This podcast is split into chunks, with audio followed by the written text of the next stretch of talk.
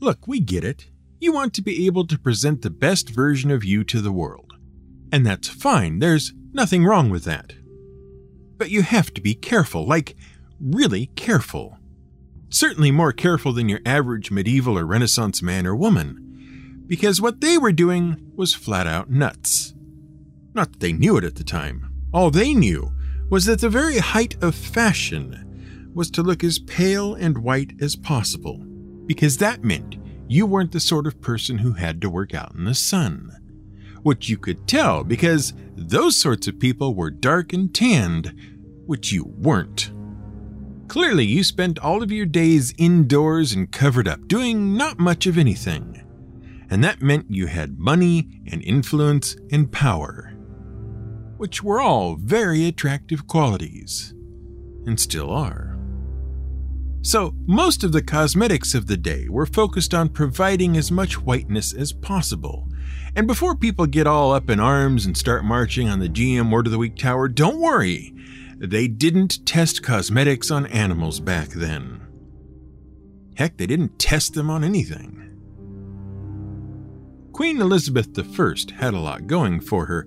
She engaged in healthy and vigorous exercise. She ate very moderately, and of course, being the Virgin Queen, she avoided the troubles of pregnancy and childbirth by never getting pregnant and having children, a condition known to be very hazardous to the mother's health before, during, and after. As a result, she was healthy enough to survive, though only just, a severe case of smallpox when she was 29. Unfortunately, this was the beginning of her real problems. See, the smallpox left her face badly scarred, and in a time when unblemished complexions were about more than just beauty, she was in real trouble. See, the general belief was that any sort of scar, mark, or disfigurement was a sign of God's judgment. Those without sin would naturally be graced with a perfect countenance of, if not sublime beauty, at least pleasing aspect. Anything less was clearly a manifestation of God's displeasure. Maybe you were a liar or a thief. Maybe you secretly harbored deviant fantasies. Or perhaps you were just flat out deranged. Much like being a Sith Lord, your outside would reflect your inside. So a pockmarked queen was a no go, something had to be done. Fortunately, in Italy, decades earlier, someone had discovered the perfect thing for concealing blemishes, and particularly pockmarks Venetian ceruse, also called spirits of Saturn. It was the best available, most expensive, and definitely most exclusive skin whitener and concealer of the day. In the Book of the Courtier, Count Baldassare Castiglione described the women who wore spirits of Saturn as wearing a mask who dare not laugh for fear of causing it to crack. So this was definitely primo stuff. After all, it was either Venetian ceruse or a mixture of turpentine, beeswax, and human fat to fill in the pits. So every morning, Elizabeth would awaken and have applied to her face, neck, and chest an egg white wash, which was then followed up with a healthy layer of ceruse, or rather, a layer of ceruse meant to make her look healthy. And boy, did it do the trick. After all was said and done, her skin was silvery white and refracted stray beams of light in interesting ways. Her skin positively glowed. Over the top of this layer, she would then add a vermilion blush on her cheeks and lips. The look was so startling and yet so striking that soon all the ladies at court and beyond were emulating the Queen's cosmetic regimen. And all this was well and good because remember, at the time, nobody knew. Nobody even suspected. You see, all they knew was that this combination of things made white, and this combination of other things made red. They weren't concerned about what they were combining, only that the final product was the right color and did the thing they wanted it to. Queen Elizabeth I and all the women at her court, and all the women at all the other courts of Europe, just didn't know that making Venetian ceruse with vinegar, water, and white lead was a bad idea. Nor did they know that vermilion was made with cinnabar, which contains mercury, which was also a bad idea. They had no clue they were slowly poisoning themselves with their cosmetics, all in the name of trying not to look like they were sick and unhealthy. This is GM Word of the Week, and I'm Fiddleback. It was noted that Queen Elizabeth I, over the course of her life, and true, she did live to be 69, probably thanks to all the exercise and good diet brought about by trying very hard not to look like her unpleasantly fat father, Henry VIII. Over the course of her life, she became increasingly paranoid and was subject to violent mood swings. Where she had been cunning and energetic, in her last years she was indecisive and fretful. And late in her life, at the loss of her admirer Robert Devereux, whom she had been forced to execute for treason, she entered a depression she never overcame. Which is exactly what you'd expect from years of lead and mercury poisoning. Lead absorbs through the skin and causes hair loss, muscle paralysis, mood disorders, and declining mental acuity. And just for good measure, it corrodes the skin as well, meaning that the pockmarks Elizabeth did have and was trying to cover up got worse and her skin grew blotchier. Which meant she had to use more and more ceruse to cover it up. And because that wasn't bad enough, ceruse also dried out the skin, causing wrinkles. And mercury? You could expect kidney and liver problems, fatigue, irritability, tremors, depression, paranoia, mood swings, excess salivation, black teeth, and if you had kids, very probably birth defects. And we won't even go into all the things that would happen if you powdered over the whole mess with the other popular whitening cosmetic of the day, face powder, which was made from arsenic. Oh, and covered up by all this makeup and the clothes of the time, and mostly staying inside the royal palaces and rarely venturing outside for any length of time at all, vitamin D deficiency due to lack of exposure to sunlight, which meant soft bones and rickets. But hey, at least you were very, very white. In her later years, Elizabeth I lost her appetite, threw numerous temper tantrums at the slightest provocation, and threw her brushes at her ladies in waiting. She was paranoid that the Jesuits were out to get her, and by the end of her life spent much of her time sitting in the dark of her room, crying. Cosmetics go back a long, long time, and no, wait. First, let's clear up what we mean by cosmetics. Oh, we know. It's one of those words that seems so obvious you couldn't possibly be confused about what it means. Which is just the sort of word we like around here because that almost always means you are confused about what it means. Cosmetics comes from the Greek kosmetikos, meaning skilled in adornment, which came from kosmein, to arrange or adorn, which has at its root cosmos, meaning order. So, in an extremely technical sense, cosmetics, skilled in creating order by arranging adornments. We have given order to the chaos of your face by adding makeup. Nice, eh? In its present form, the word cosmetics first cropped up around 1638 and generally means something used or related to making something beautiful, particularly the complexion. Now, the reason we had to stop down and give you that working definition, which is more or less courtesy of Merriam Webster, was because a lot of people have written down the words cosmetics were first used in Egypt, and then called that the starting point of all things makeup. And, well, we have to disagree. Sure, the Egyptians were in nice and early with their kohl, K O H L, which they used to darken around their eyes. It was made from something called stibnite, which is really just a sulfide of antimony and is relatively harmless. And that's great and all, and good on the ancient Egyptians for working that out. But. But look, one of the definitions for cosmetics pretty clearly states that cosmetic is something done for the sake of appearance, right? And we can't help but think that way before the Egyptians, way back when you could fling a bone into the air and have it turn into a space station, there had to be one of those early primitives who looked at a freshly brained tapir, looked at the oncoming unfriendly tribe, and then thought to themselves, I wonder how badly they'd freak out if I smeared myself with the blood of this tapir, and then went ahead and tried it. Or what about mimicking any of the animals that cover themselves in mud on hot days to keep the heat and flies off? And you can't tell us that no early human type looked at red clay soil and ever thought, I bet Becky would really go for me instead of Thog if I drew a couple of lines of that red clay on my chest just to emphasize my amazing pecs. And then, of course, any one of those gambits that turned out to be successful would be repeated by others in the same group and then passed on generation to generation. Son, this is how we chased off the dumb Uggug, stayed cool and fly free, won all the Beckies in my day, and if it's good enough for me, it's good enough for you. You just know that sort of thing happened. But do they count as cosmetics? Well, not if you go looking on the internet.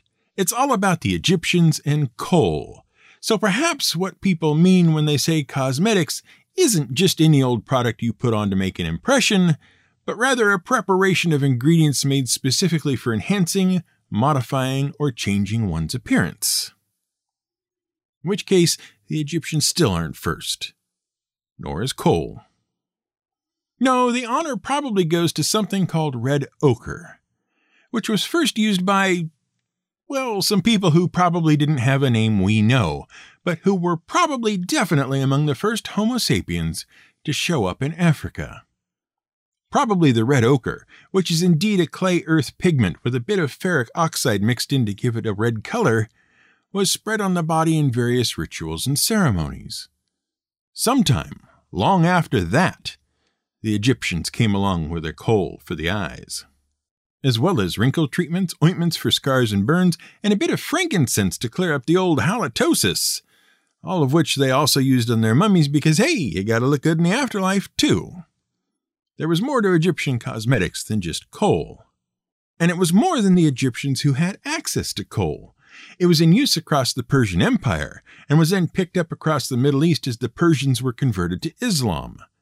Later, in a 24 volume 10th century medical encyclopedia, the 19th volume was dedicated entirely to cosmetics and their uses.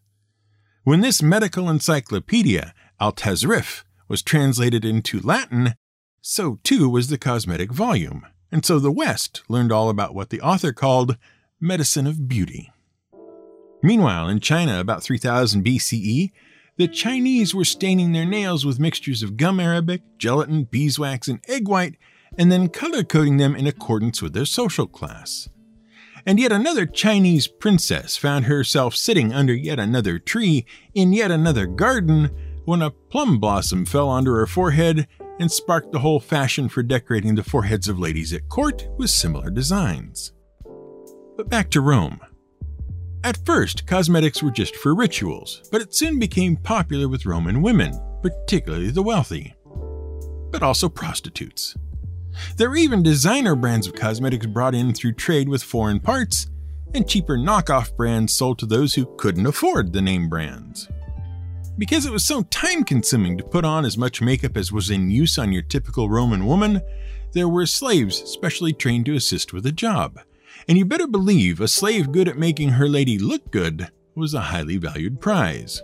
Because the makeup was poorly formulated, depending on the weather, time of day, and other factors, it was often necessary for multiple applications to be made throughout the day. Someone who knew their stuff and could do the work quickly was invaluable. And the thing is, the Romans did know what the Elizabethans didn't know. According to Dress and the Roman Woman by Kelly Olson, the ancients were aware that at least two substances used as cosmetics were also poisonous red and white lead and mercury sublimate. Vitruvius noted that white lead was harmful to the human body and that workers in lead had complexions affected by pallor. For when in casting pipes the lead receives the current of air, the fumes from it occupy the members of the body, and burning them robs the limbs of the virtues of the blood. Pliny the Elder states that white lead was lethal if ingested. The substance was thus especially dangerous in cosmetics as it could be easily swallowed. Although the ancients believed it improved the complexion, to judge from the comparative evidence, skin treated with cerussa soon lost its youthful tone. Cosmetics in antiquity therefore both contributed to and skillfully concealed the devastation of the complexion. And there's our old friend ceruse again. Somehow, between the ancient Romans and the Elizabethans, the recipe for ceruse was retained, but the warnings were lost. Fortunately, as the 1600s came to a close and medicine and science began to make advances through the 17 and 1800s, physicians began to better understand what was causing the human body to fail in such extraordinary ways. At first, a sudden fatal illness was often put down to deliberate acts of poisoning, especially where kings, queens, and other important figures were concerned. Which, in a way, was correct. The difference being that people were willingly doing it to themselves rather than through the action of an outside agent. But as understanding grew, the signs of a particular kind of poison became more and more obvious, and with them, a greater insight into where these poisons were coming from. It took a while, but eventually fashion and science both agreed that there was little to be gained by killing your customers, and mercury, lead, and arsenic fell out of use in cosmetics. Okay, maybe not. See, what really did the trick was changing social mores. In the late 1800s and early 1900s, wearing makeup became morally objectionable, and hardly anyone did. It was really only used by cabaret dancers, prostitutes, and those appearing in the new black and white movies. Gradually, though, the fashion among the rich was again for pale white skin for all the same reasons. And so something called face enameling became the trend, where women actually painted their faces to make them whiter. And you'd never believe it, but our old friend arsenic was still in use, because it still produced a white color when mixed with other ingredients. The only thing that really kept it from becoming a general disaster was that it was incredibly expensive to get makeup. It had become so unpopular over the intervening years that regular stores just didn't carry it, and only specialty theatrical supply stores made it available, charging a premium for even basic cosmetics. Believe it or not, though, it was ballet that gradually made cosmetics more acceptable. In the early 1900s, about all the average woman could do for makeup was a little bit of white paper powder on the nose. Anything more than that was really the province of women of negotiable affection. And then along came ballet and theater stars like the Russian ballet and Sarah Bernhardt. The Russian ballet reintroduced colored makeups in Paris, which soon became all the rage. And Sandra Bernhardt was so popular that women, first in Europe and then the United States, wanted to emulate her look. Soon, as film and stage stars became more popular, cosmetics were in again. In 1909, Max Factor, a Polish immigrant whose real name was Maximilian Factorwitz, opened a professional makeup studio meant for actors in Los Angeles. But it wasn't long before the general public was coming in to buy up eyeshadow and eyebrow pencils for themselves. And then, in the 1920s and 30s, incredible new products began to hit the markets of France and the rest of Europe. Based on a new discovery made in the final years of the previous century, these cosmetics promised to bring a whole new wave of beauty to the women of the world.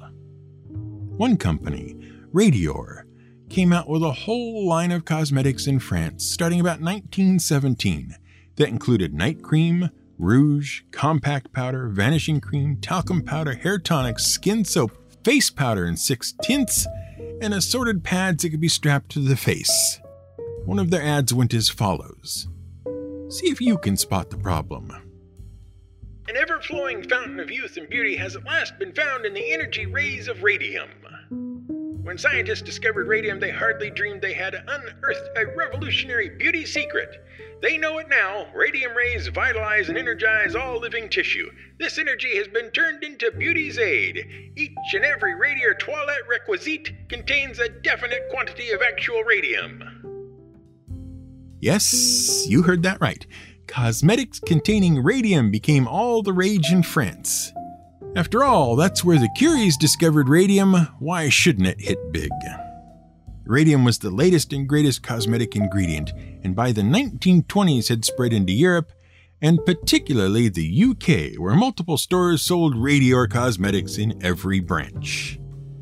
Radior chin straps are guaranteed to contain radioactive substance and radium bromide. If placed on the face where the skin has become wrinkled or tired, the radioactive forces immediately take effect on the nerves and tissues. A continuous, steady current of energy flows into the skin, and before long, the wrinkles have disappeared. The nerves have become strong and energized, and the tired muscles have become braced up and ready for service. Of course, competing cosmetic companies tried to outdo each other then, just as now.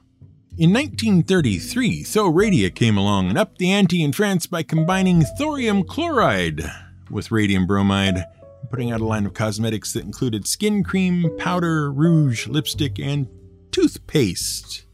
Brush that radium right in there, folks. What harm could it do? Still, something must have been wrong. Someone seemed to be noticing that radium might not be the best thing for you because the same year Thoradia came along in France, so did Artez in Britain. Their write up in the 1933 Hairdresser and Beauty Trade magazine made it clear that radium's jig was up. The use of radium itself would, of course, be impossible on account of the tremendous cost and harmful effects on the skin. Radon, however, which is the gas obtained from radium, impregnated into the cream, is the constituent which gives the cream its value can be no danger of ill effects through accumulation because radon is completely eliminated from the skin within a period of six hours. We understand that this form of treatment has the approval of the medical and scientific authorities both in England and on the continent. Not much better. Fortunately, as the century progressed, things improved, and cosmetics in general became safer and less likely to, if not kill you, at least not permanently disfigure you with one of the many poisons formerly in use. Probably. And, like we said at the start, there's nothing wrong with wanting to present the best version of yourself to the world. We're all for it. You just have to be careful how you do it. Like, really careful. Just for fun. Why not go look up all the ingredients in your cosmetics?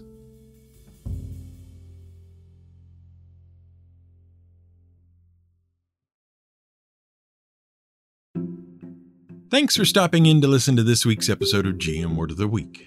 We're happy to see you. Our YouTube channel is humming right along, and the first 20 or so episodes of the show are in place. It's a fun trip down memory lane for some folks. Why not head over and subscribe to it? Link in this episode's description. Of course, we don't have to rely on the YouTube algorithm. Nope, we're supported by our listeners on Patreon instead, which makes the whole thing so much easier. You can join them and get transcripts, monthly chats, and even special bonus episodes if you so desire. Head over to gmwordoftheweek.com slash support to see what options best fit your needs. Join the fun, support the show, and keep the episodes coming. This episode was helpfully informed by the book The Royal Art of Poison Filthy Palaces, Fatal Cosmetics, Deadly Medicine, and Murder Most Foul by Eleanor Herman. And if that doesn't sound like a title you'll hear again on this show, let me welcome you to your first time listening. This episode was researched, written, and produced by Brian Casey, whose rosy cheek glow is not produced by the effects of radiation or heavy metal poisoning. Music comes to us from Blue Dot Sessions. There is no cosmetic for beauty like happiness.